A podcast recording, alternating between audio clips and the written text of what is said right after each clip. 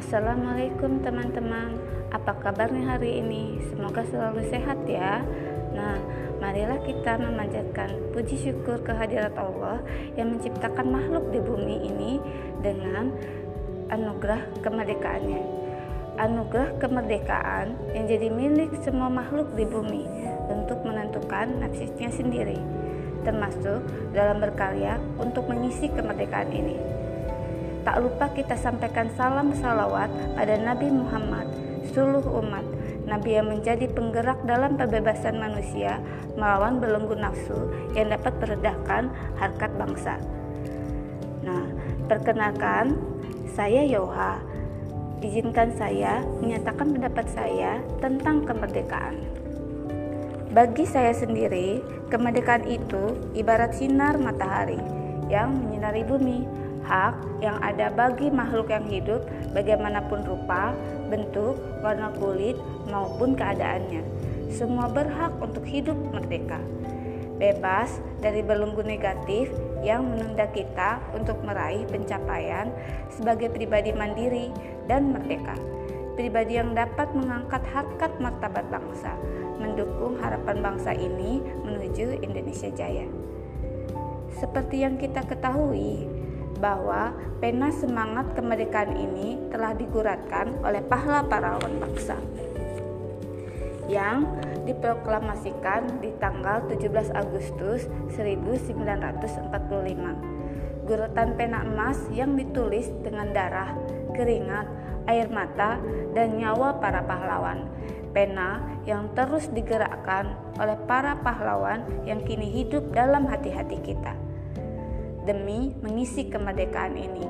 Kemerdekaan yang akan terus ada atas nama perjuangan tanpa henti untuk mempertahankan dan mengisinya dengan tindakan atas dasar kebermanfaatan. Perjuangan yang tantangannya berbeda di tiap zaman. Tantangannya harus terus dijawab oleh generasi penerus bangsa ini. Apalagi di masa pandemi ini yang memaksa kita untuk berbuat lebih untuk mencari solusi dari krisis sosial yang timbul. Krisis yang membutuhkan sinergi semua pihak untuk berkolaborasi menyelamatkan bangsa ini dari keterpurukan. Tugas besar yang wajib diemban oleh semua anggota masyarakat agar bangsa ini segera bangkit.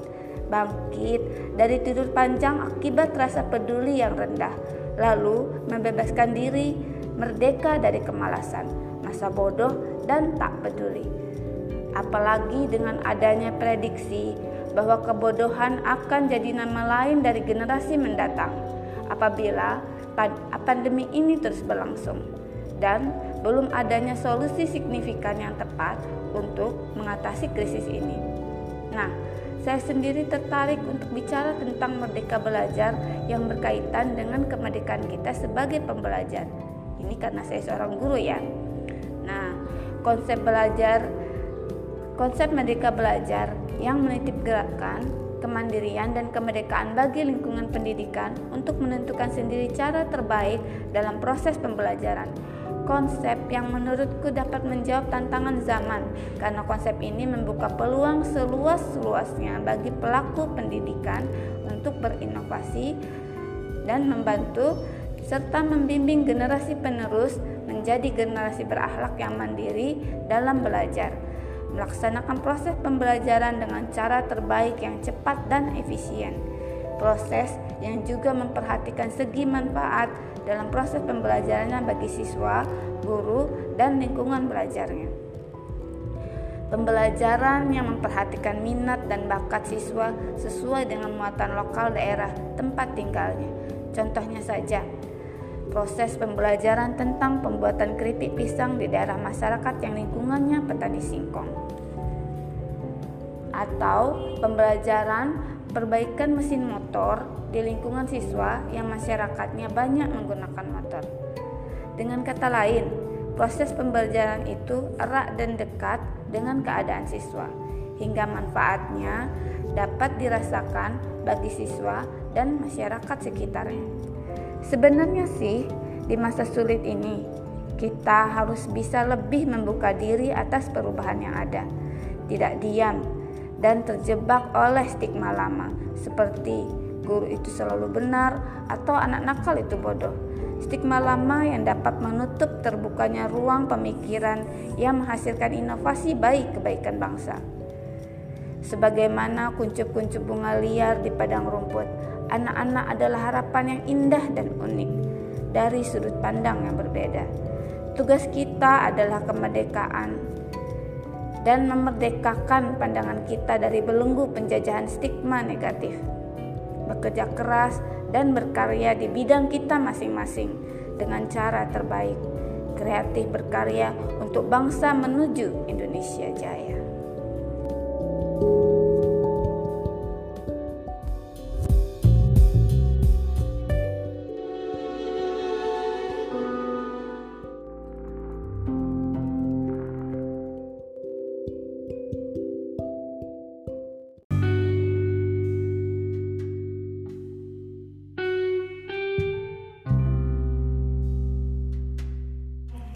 Saya akan menutup pendapat saya ini dengan narasi yang semoga jadi pengingat bagi saya dan kamu. Semoga berkenan ya. Wassalamualaikum warahmatullahi wabarakatuh. Kemerdekaan bagiku, bagimu. Membebaskan inspirasi diri. Membuka inovasi di dunia bebas. Indonesia berkeadilan kemerdekaan menggerakkan tiap diri dari kungkungan jajahan nafsu konsumtif, membebaskan perilaku yang buruk, aku dan kamu, pandangan yang menganggap diri tak bisa, membebaskan kita dari kepentingan yang mementingkan diri sendiri membentangkan persatuan dari Sabang sampai Merauke, menyatukan rasa, mengikis rasa rendah diri, memerdekakan diri dari perbedaan yang memecahkan. Aku dan kamu, karena kita bisa, Indonesia bisa, Indonesia jaya, merdeka.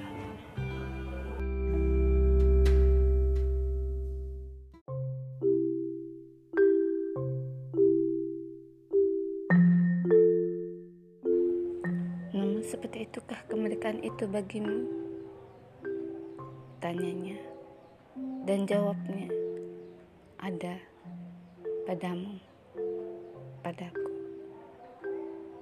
Seperti juga pertanyaan yang timbul jika seseorang bertanya kepadamu tentang kemerdekaan itu, apakah benar-benar milikmu?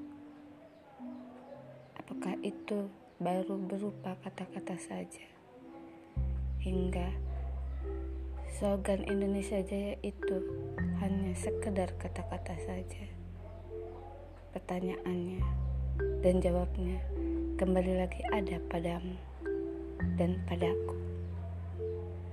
Akankah kamu akan berjuang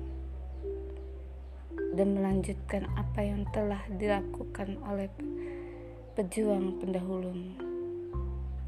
melanjutkan untuk mengisi arti dari kemerdekaan ini dan memahami apa yang ada dan arti dari kemerdekaan itu.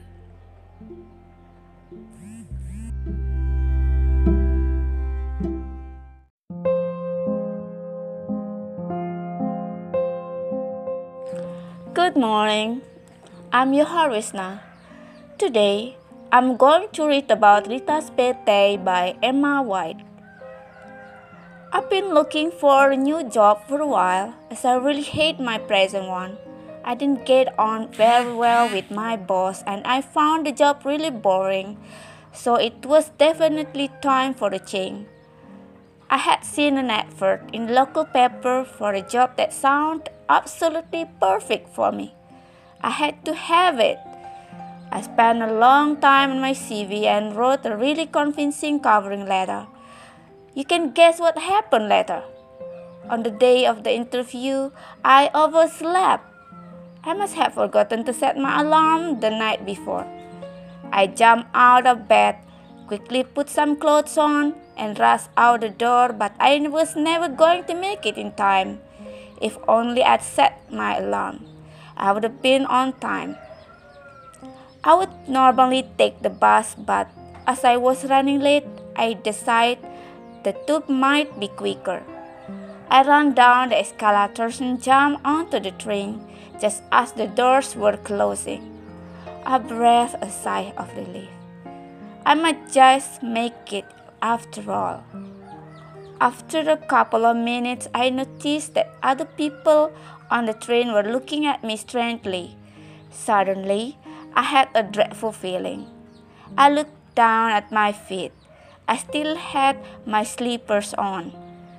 I must have been in such a rush to leave the house that I forgot to put my smart black shoes on. I must have been in such a rush to leave the house that I forgot to put my smart black shoes on. This was a disaster. What would the interviewer think of me? I still really wanted the job, so I decided to carry on. I got off the train and rushed outside. It had started to rain, and I had forgotten my umbrella. It was only a short walk to my destination, but I decided to take a taxi so I wouldn't get too wet. I stood at the edge of the road waiting for a taxi when a huge truck drove past.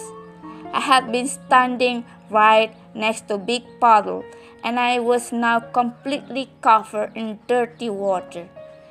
I couldn't go to the interview looking like this. I decided to turn back and go home. Feeling very upset, I crossed the road to the tube station. I obviously wasn't looking because the next thing I know, I was waking up in a hospital bed with lots of cuts and bruises. And a broken leg. I wish I never got out of bed that morning.